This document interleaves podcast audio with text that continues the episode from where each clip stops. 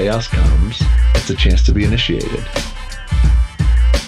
You know, thinking that the United States and its ideas in church have come closest to reflecting reality is like thinking Iceland is the basketball capital of the world. It's actually a psychological disorder. F O M O. Fear of missing out. When a man becomes who he was made to be by God, every day is adventure.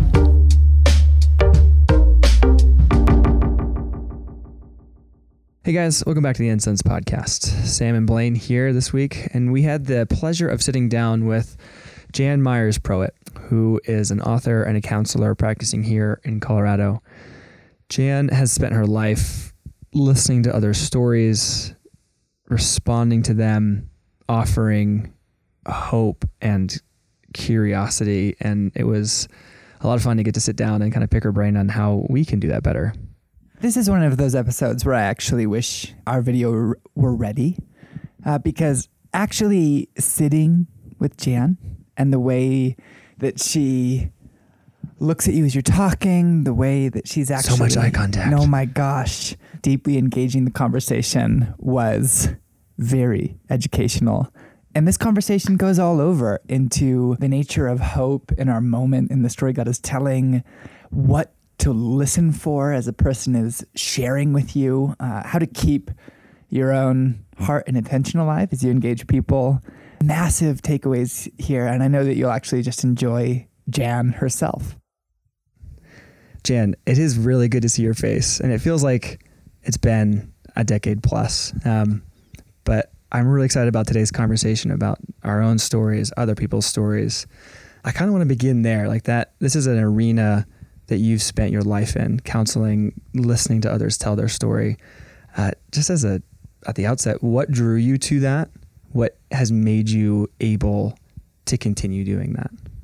So the first thing that comes to my mind are um, several things that come to my mind are moments in Swaziland in southern Africa when I would be sitting with a woman or a a younger uh, teenage girl who had pulled me aside into a corner of a room somewhere where they just started bringing their life to me.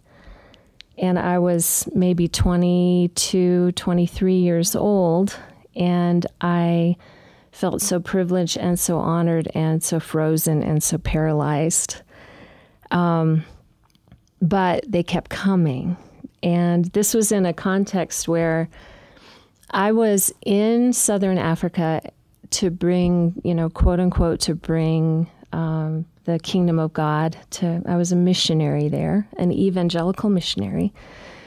And I would find that I'd sit in these conferences, they were church growth conferences, and my heart would just feel flatter than flat. Um, knowing way down deep inside. And I didn't have language for it necessarily then, but I just knew that what was being offered was completely missing the heartbeat of the people we were there to serve and mm-hmm. who had invited us to come. Mm-hmm. So I would be in that room where my heart was falling flat, and then women would come and pull me aside. And in that space, person to person, there would just be electricity. Um, there was a, a racing heart because I didn't know what to do, but there was a an earnestness, a thirst, a um, desperation, uh, a sense of two people holding their hands up, going, uh, I don't know, but let's find out. Hmm. Right? I don't know, but let's explore. Um, let's learn together. I don't know. Let's go find out. So um, that comes to my mind, which is a little wild. I haven't thought about that in a long, long time. Yeah. Um, I think that originally, um, my training in learning how to walk with and enter another person's story actually came in the very heart of my own wounding um, needing to navigate my mom's mental illness and her she was a deeply deeply troubled beautiful woman deeply troubled. And I was just drawn into um, being asked, required circumstantially, but also by her to have to navigate one on one on a couch like this. Um, she relied and depended on me in ways that should have never happened, um, crushed the heart of a little girl. But I was trained on Mm. how to have um, watchful eyes when her countenance would change. Again, it's that sense of desperation. I didn't know where to go. And in a really odd way, I was actually led by God into the very regions of her heart while I know that God's heart was literally breaking as well for me. So you can hear it. It. There's a lot of complexity to the things that have brought me into the realm of stories. Right. Um, it's a very complicated, confusing place for me, even to this day. So, Wow. how's that? It's fantastic. It feels very, it feels very real. Good. It is. I know this was a long time ago, but I'm so struck by your response to these women who are bringing you their stories with, I don't know, but let's find out or let's explore. What do you remember about what you were thinking that or feeling that allowed you to respond with, uh, let's explore instead of, how do I escape? How do I escape or how do I teach you? Yeah. Right? How do I instruct you on how to make things well? Um, honestly, I think it was just the look, the look in a in their eyes. You know, I can still remember the. It's just a pleading and an earnest desire to want to somehow be free. Um, hunger, thirst in a person's eyes. Yeah. Uh, so a couple of thoughts here. One of them is um, there's a ability that you have already named to not feel disqualified by things going wrong in your past. Like it's that Mhm. moment with your mom that it, it is broken. It is- Mhm. it could be, um, I think, an excuse not to do it again, to be like, oh, that's going to be bringing up that young girl every time I sit down and have a conversation with someone now. Right. And so, I- how do you, how did you move past, or how did you hold rather that that wounded part of you as you were going to be using the gift that came with it? Like you, that's going to happen over and over again. And the other half of that question is, how has that been sustainable for years? For, for 26 years. yeah. Yeah.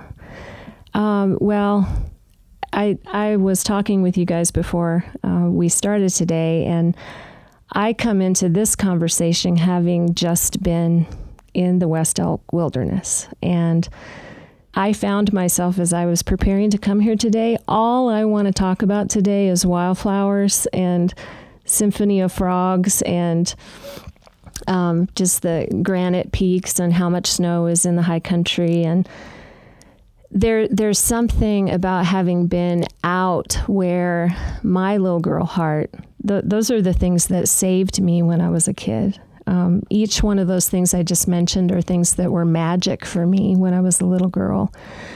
So I would be um, holding up my mother's pain, and then I would go outside and I would be literally held by creation, mothered by um, the sounds of the earth. The Holy Spirit met me in the sanctuary of the rocks above the Rio Grande. So I know that it would never be sustainable if I didn't constantly have forays into constant access to the wild things of life mm-hmm. and a chance to explore in a childlike way. Right? I, I can't come into a conversation about dealing with people's stories without like the, the good answers come from a, that place. The good answers come from a childlike place for me. Mm. So I don't know if that answers your question, but that, It- Was it something that you always knew you needed, or has this been something that's grown and you've been better at practicing? no, it was completely intuitive. I just knew. I think God just literally constantly nudged me, invited me. I just I always went there. I I still do. Hmm, that's so good. That's good. such a gift. I'm wondering for those of us for whom receiving the mothering and comfort of God in that way is not as intuitive, what postures help um, you to receive comfort from beauty instead of, say, I mean, missing it or like, it sounds like your heart is open in a unique way to receive the attention of God in creation. Yeah. What helps you do that? Um, when you say postures, to say more about that. Well, it seems like there's a way of engaging beauty, a way of like responding with your attention, or a way of maybe remembering that God is present in his earth. Yeah, Yeah. You, you've named the frogs and the wildflowers. Like I can go on a walk and I can miss those. Yeah. Well, I can too. Okay, good. Yeah. No, and I and when when I miss them, I'm generally ruminating about um, how am I supposed to be navigating people's heavy lives, the or things in my family, right? The heavier situations that I can just take on and presume that I'm supposed to know how to navigate them. That's when I miss the beauty because that's exactly what happened in my own wounding, right? I had to figure it out. So when when I get lost, when I dissociate into this heavy place of I've got to figure it out, that's that's my first clue. Um, that's my very first clue is that's oh I'm I have lost my sparkle. I've lost my I've lost the magic of the little girl. Where'd she go? And so these days that that looks like me wandering out into my vegetable garden, you know, making sure that that's where I go first before anything else. I just go there. Or when it's freezing, I'd go put on my snowshoes and make sure I get out before I do anything else. So, but that's me, right? I don't know what it might be for for any other person, but it's got to be a place where you've got to go to a place where you feel that you can access the innocence, um, the lightheartedness of knowing that you are well and loved. And then when you're with a person, um, you can explore with them instead of have, having to come up with anything on their behalf. Okay, so in my life, in hearing other people's stories, like this, this feels like it's happening more and more, and I don't know if that's a culture that's used to oversharing online or what, but it does feel like I am hearing more stories without asking to. People are more walking around with their their heart open, and there are still some people that are very guarded, but for the most part, I feel like I've been experiencing more without looking for it. Yeah. And I typically have two polls, which I know are not correct, but they feel like the the two things I should do. The first thing is I want to give them some pithy solved answer as quickly as possible. Like that I need to give them the tweet. I have a certain amount of characters. I have a, like a little window and I need to like just drop it on them. And that doesn't feel kind or right or even Honoring. the whole the whole scenario probably shouldn't be happening in the first place. Yeah. Um, but it's where we are. right. So that feels the first pull to like give them an answer or a solution and do it quickly. Uh-huh. The second pull is after the conversation is ended, I feel responsible to carry them or to carry some part of their story. Right. Typically, the really heavy stuff, like if somebody shares something traumatic from their past or present, it's difficult to offload that. Um, it can. It feels like it can take me a day, days, weeks, and I'll like come back to them and be like, I just, I'm clearly carrying this person, and I know I shouldn't be, but Uh-huh. it feels almost inevitable if I'm not doing something else. So for the person who right now is me in this story, who's going to have that kind of set interaction with somebody who's just offloading their heart on me, vomiting their story, typically over 10 minutes. Mm-hmm. What what what advice would you give that person? How would you coach them to either avoid those two things I feel like I hit, or maybe be even stop the conversation from happening if it's not an appropriate setting? Like, what would you do differently? Sam, I'm going to answer your question. Oh, oh great! I'll Drop just say what I I'll just say what I do. what do No, you this is good. I'm I'm thinking I still. drop wisdom on you every day, you wisdom glutton. Mm, because we live in an environment that is a community and a church that is, has a center in the home. And there's like a lot of learning the straight talk of this. Hang on, wait, this doesn't seem like a good space for you to tell me this story. I would love to give you some attention here, or what? What do you want from me in this? And oh, okay, what you need is that. Why don't we hold off until you can stay when everyone's gone? We're doing dishes. Why don't you bring this back up? Yeah, something something along the lines of I I really want to be able to meet meet you well in this and I can't right now. Right? So at another time, another place is good. Um, I think the dilemma with what what we're talking about though is that you know if we're Christ followers, there is a reality to the fact that when we're called to bear one another's burdens, right? I, I've been thinking about that term a lot lately. I think there's a lot of metabolizing that goes on with that. We, we do metabolize and carry one another's burdens, um, thus fulfilling the law of Christ. But we've got to, in wisdom, create, like you're saying, Blaine, create spaces where that can happen in a way that the metabolizing doesn't crush us and is honoring for the other person so that they know um, they that they're given something that invites them to explore for themselves and that you're not the source of that Totally. Okay, so a bit of a shift into kind of a glaring practicality for me. okay Um, Dan Allender once told me you can't take anybody you haven't gone yourself. Um, as far as far as you've gone as far as you've gone, Mhm. right? And, and particularly in the realm of stories. And so that to me was like this uh, sort of mandate for exploring my own story and being willing Mhm. to go into some of these things if I'm going to explore or be honored by hearing someone else's. Mhm. Um, how how practiced were you at telling your own story and being aware of your own story and um, what I feel like I know the answer to this, but was there like a magic point where you're like, ah, I know enough of my own story now that I can engage others, and I'm gonna, I know I'm gonna continue seeing new parts of my story for my whole life. Yeah. I want to come at that from two different angles. Um, the first is that there's a real difference between telling your story and being intrigued and honoring your own story Hmm. within yourself. The first person that comes to my mind actually is Mary, right? If you think in terms of someone who had a big event in her life, that then you would imagine, you know, if you placed her in our culture today, the pull would be that somehow the maturity would be that she would find a way to tell the story of being seized by the Holy Spirit of God and becoming pregnant. And she did not do any of that.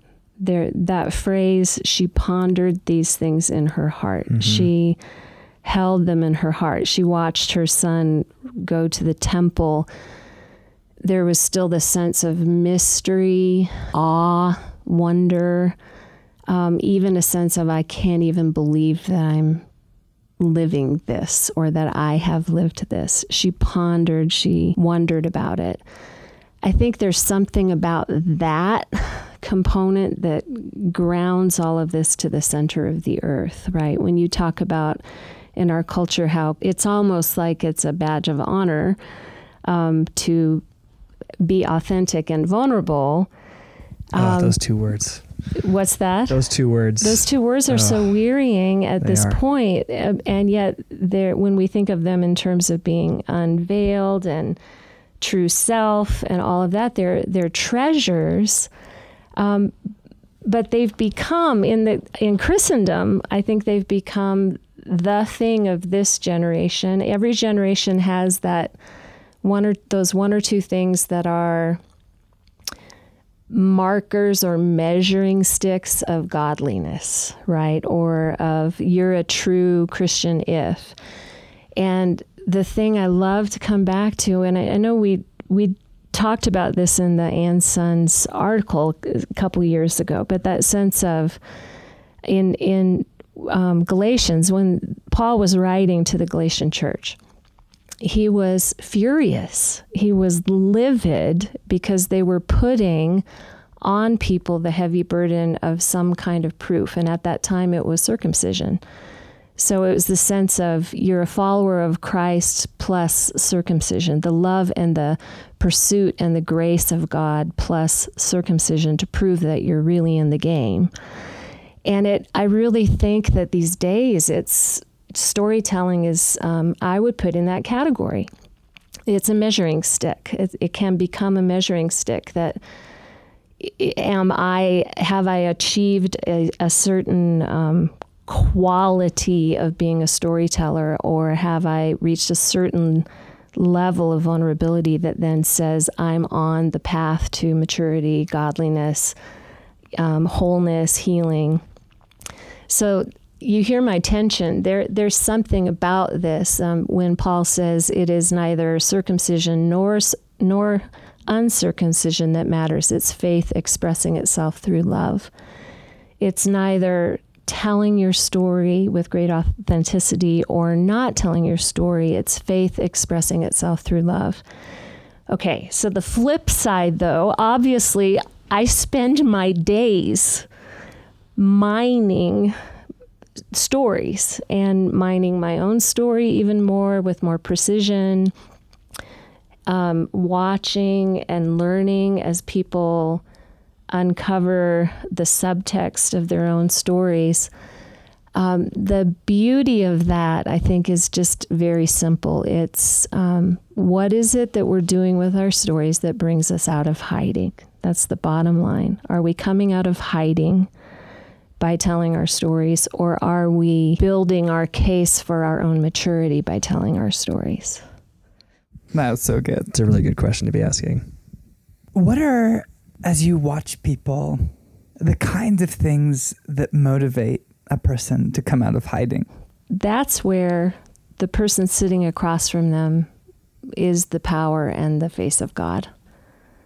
I don't I wouldn't be motivated to come out of hiding. I don't think if it wasn't for someone who loves me staring me down. Right? Someone coming and looking, Jan, where are you? Right? Where where where have you snuck off into the bushes so that you don't show up today, right, to do a podcast? Where where did you go? Mm-hmm. Right? so it's it's someone else's eyes searching us out right? Yes. Would you say that that's true? Yes, I agree. I, I love and hate sort of what was just said because I l- totally resonate with. I will come out of hiding when I know the person loves me and I know that they are calling me out.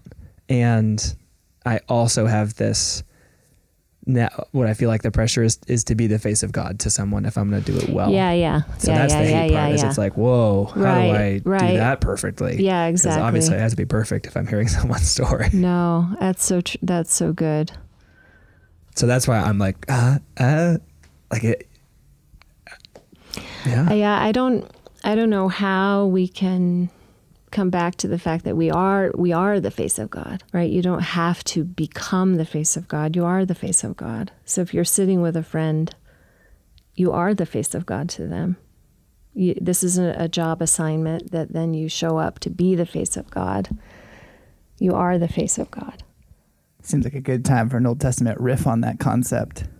But do you actually have a riff on that concept? Yeah, I do. Oh my gosh. Someone's been Uh, listening to the Bible Project a lot. That's what I tell all our audience to do instead of listening to us. you seem very comfortable with the profound mystery that a person can, by the Holy Spirit filling them and, and aligning their person with Jesus, like become so aligned with God that they actually become indistinguishable. And but there's my favorite story of this is Moses on the banks of the Nile, uh, where there's an exchange between uh, him and Pharaoh, uh, where he goes, you know, Yahweh is telling you to let his people go. And then it goes, he raised his staff over his head, struck the water, and it turned to blood. But the way that the pronouns work in the progression of that sentence is it goes, Yahweh raised Yahweh's staff over his head Yeah. and struck the water. And it just goes, Yes. Whoa, he's become so like God has put him on. Yeah. And they are aligned to a degree that if you were a spectator, you would understand you were looking at God expressing Right. himself through a person. And yes, so exactly. that while simultaneously very mysterious and you are you are the face of God to people and what? No, and go, oh no, no. That Well, that's it, a wonderful thing. it is an incredible thing, and I, yeah, I don't, I don't think that we need to feel the pressure that somehow we have to be have it perfectly embodied. Just the fact that we are created in the image of God. We're just created in the image of God. So by nature of just sitting here together, we bear the image of God. There, I think what you're referring to there is so profound in like what are you called to right? What are you meant to embody of the image of god with particularity in, in terms of who you are as a human being? You know moses showed god that way. Um, i i would never in a million years if i raised my staff i would just look like you know someone needs to duck. You know what i mean? Like I, I don't know. All right. so a couple of times you've used this these words of wonder and curiosity yeah in terms of your own story or other people's stories. Mhm. Um, that seems to push back strongly against the posture of, well, that's just the way it was, and not ask the question, well, why? Um, so, are there sets of questions, or is it a what's flesh that more out for me? Like, how do we become more curious about our Mhm. own stories and about other people's stories? hmm See, this is my the where the dilemma. I'm in a little bit of a bind as I come to this conversation because I'm I'm calling to mind faces in a context that's a counseling office, which ought not necessarily be so different. It's a human being with a human being, um, but there's a different set of questions that I might ask there, as opposed to what might be going on in my heart just across the room with Steve, my husband, right? There's a common thread of um, can you search a person's eyes? Can you search their eyes to see where they might look away? Where they might be, um, have a tendency to look down. Again, the thing of God saying to Cain, Why has your countenance fallen? Right? It's that, where are you going? Where'd you go? Um, you disappeared. Just, a, just those gentle things of it doesn't have to be a massive you just left where'd you go but it, it's more a i don't know if you just went away somewhere where did you go it's just more curiosity about a person's presence do you feel like they're staying with you uh, in in that moment or are they venturing off somewhere else? And if they are will you take me along with you? Or did, tell me where you just went. You know just take me along with you because i don't want to leave you. So it's a presence. It's a person to person presence that you're just trying to maintain. Or uh, better said you're aware of wanting to stay in. This is also answering a different question I had. I was curious if there were phrases or postures that you'll hear that will be like flags for you of, oh, uh oh, wonder what's going on there. yeah I think it, you're answering it first with face and body posture and yeah eyes, which yeah I don't know why I skip. I like, I'm listening for the words. I'm like trying to read somebody like a book rather than as a human being. yeah So this is a helpful catch for me, even in the way that I would ask the question. Um, of course, you like you have the the face to go off of, and how important that is, and how much we give away, actually how we're feeling, and can't control that. yeah To become a student of a face is a really good thing. Is there or are there still phrases or, or words that oh do give you red flags? Oh, absolutely. Um, anything that is packed with contempt, um, but they're they're phrases we toss around all the time. You know, or words like uh, stupid, weird. Um, the phrase "it is what it it is what it is." Um, the kind of the the shrug it's the when you watch someone just kind of shrugging, like, yeah, no big deal.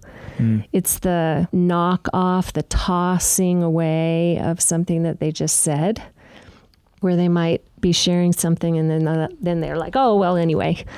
It's just Yeah. the hands raised that you just kind of shrug it off. Um, those actually are packed with contempt, and as we have talked about in these circles forever, you know, when when there's contempt, there's shame. So you're just trying to track a person's shame. Um, but you can't do that unless you've been tracking your own, right? From the moment you woke up this morning, how many times have you found yourself just wanting to toss away the thing that you're actually trying to say?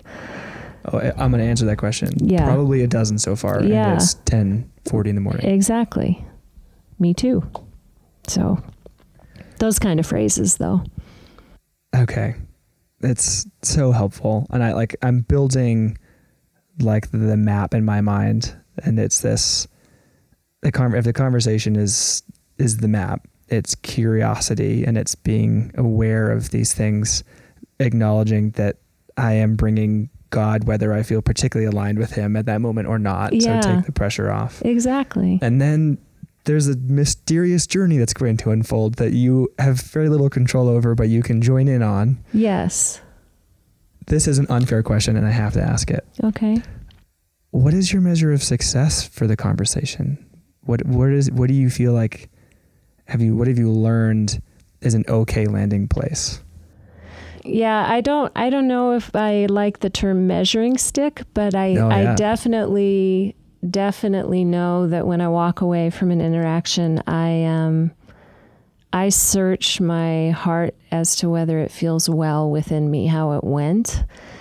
And probably I would say no, it didn't go well if um, it wasn't mutual, if there wasn't an exchange, uh, a mutual exchange. So there wasn't a posture of, I'm the one pursuing only. Um, if I didn't maintain a posture of wanting to really learn from that person, like what it, what do you have to teach me today?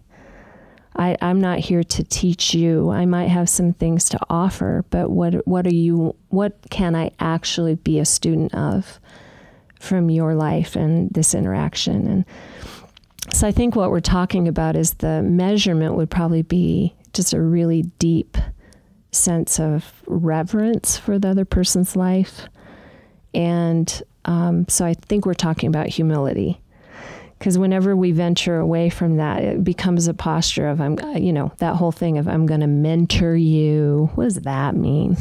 What does it mean? Yeah, no, that's a whole It- other it- conversation. well it is and it's a really important one because talk about the epitome of arrogance on some level right? And yet there is a sense that you learn some things on the road you want to turn around and say hey you might want, want to watch out for that stuff on the road but can we also look at the person and say um, what have you been thinking about as we you've been walking on this road? I want to know what you've been learning. I want to know i just want to know who you are and what you have to bring. It's really, really good. And I, I use the term measuring stick, knowing that it's, it's, it is wrong, but it feels like the thing that maybe the enemy uses against me after a conversation. Like it- yeah It, feels harsh. It feels like just, it gets me back too much in my own head and back too much into performance and this thing. but i also hear your heart in it you want to know your heart wants to know that you served that person well Right. right you, your heart says i, I want to know that i showed up Yeah. I don't want to just come in guns blazing and walk out guns blazing and hope that somebody's going to patch up the bullet holes. Like, Right. There is that question of when you leave a conversation and you feel that like settled, I saw them, they saw me. yeah That feels amazing. That it is feels- amazing That's really good. And yeah I wish it happened more frequently. Like, and I want to know the secrets to having that experience more frequently. I know. Me well, me too. Uh, yeah. I think that whole the that Greek um, the term for knowing the gnosis, you know, that sense of it having an always ever expanding, you never truly know somebody, you know, that we know the heart of God as a spouse in that spousal relationship and yet that that that sense of do you guys know your wives? You know your wives gosh. and you really know your wives and then you have no idea about your wives and when you're 65 you'll be going, "Oh, right." now I see you a little more clearly. And so I think what we're doing in this conversation is we're just pushing the boundary lines way, we're, we're just pushing, making s- tons of space again for the exploration, right?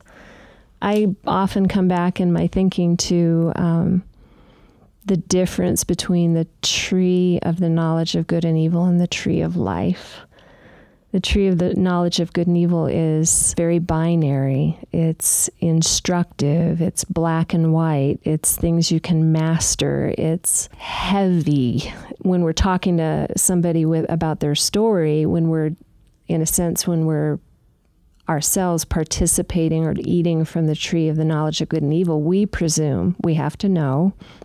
We presume we will know what that person needs. We presume that somehow it's um, it's up to us. And in the tree of life, there's just a lot of spacious, light-hearted wonder.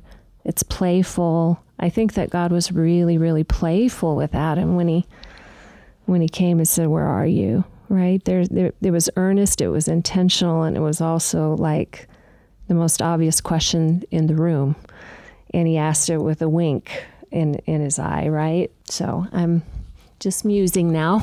But what other questions? Oh, do that's good. I'd love to ask a bit about hope Yeah. and your life and work have to do with engaging people's stories, watching them engage their own heart. What are the things in that that have affirmed hope in you? Or mm-hmm. what has contributed to like the growth of the theme of hope as a theme to you? Okay. Wow. Well, I don't know why this is today, but the first thing that comes to my mind is exposure to other cultures. Hope is a very, very uh, complicated subject, isn't it? It can be, because we we can be talking about what did I come into the world as a little girl hoping for. Um, it, there are so many really core parts of my heart that from the time I was born just longed to be a mother. That's all I ever wanted to be was a mother. And I sit with you today, um, having never borne children, but a mother every single day, right? I just rattled off that sentence. And that sentence has been a lifetime of engaging hope, hoping that I would be a mother, hoping again that I would be a mother, hoping again that I would be a mother. A fierce determination to not let my heart die in that realm. And then finding that my heart literally was gasping for breath in that realm because I never, it never came to fruition.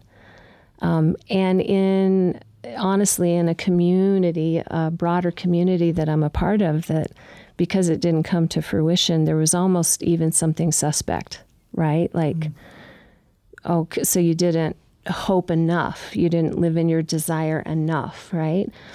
Which completely negates what the essence of um, if I want to know Christ in the power of his resurrection and in the fellowship of his sufferings, um, that realm of motherhood for me is both. It's the fellowship is of his sufferings in the very thing that I hope for. I died with Jesus in that realm. I died with him a thousand deaths. I still do. Um, and yet, I love that I can sit here with you today. I do. I really love it. Like literally love it. That I I know that I bring mothering every single moment of every single day. So I'm trying to take the word hope out of the abstract, right? Because it can sound so like positivity, positive thinking. Mm-hmm. And and hope is really brass tacks. It's you know, for it, it's I hope that this particular person says yes when I ask them to go out to coffee with me. Right? That that hope that if I get up the courage to say, Would you like to go for a bike ride with me today? I hope upon hope that they actually say yes, right? Um, that that is something that we have to en- we have to engage in that process. We have to risk and risk and risk and risk again. So, I want to return to your word um, negate. Um, that was the expansion of hope that you're talking about here uh, is pretty amazing in that like what it what I hear is you going, yes, hope is for concrete things. And yet the thing that cultivates that keeps hope alive is not what happens in outcome after outcome. It's that you actually know Jesus, know what the suffering of Jesus is, and the fact that he comes in yeah. to your suffering, right. and that there's some, and know the resurrection of Jesus, and that in spite of some outcome, like his life is being born in you, Right. and that there's this attention in yes it is in particular things particular outcomes the ways that i would like today to go the ways that i would like my interactions with people to go and what happens in them is not the thing that keeps hope alive or not Mm-hmm. but it's actually that in hoping and hopes coming true and hoping and hopes failing, you actually get drawn in to what Jesus has done and is doing Yeah. in a way that brings life to your heart. That if you don't pay attention to the fact that it's sharing in the life of Jesus, Yep. that's where that word negate come in, where you just go, you don't get where it's going to actually be born. Exactly. Our engagement and hope just cracks our heart open over and over again. It just makes room. It, it makes room for both death and resurrection. One place of living out and tasting more of what hope draws us to is on the day to day, but then exposure to other cultures, I think, for me, to get a taste of how whole communities of people cry out for a particular kind of deliverance, right, culturally, or just the exposure that I've had to girls that have been exploited. Um, in, in various cultural contexts. There's just a sense of when we expose ourselves to other people's experiences, it does a good job of leveling the playing field where we realize that we're all just literally crying out for the day right the day bring the day mm-hmm. when when all of this is going to be you know not not just all this will be over but when we finally get to step into who we're actually supposed to be with each other and for each other and in that world where there's symphonies of frogs and right like um perfect perfect love that has literally cast out all fear I, I just think there is something really important about exposing ourselves to any other person's point of view. Break out of your own community, um, break out of your own small groups mindset, worldview.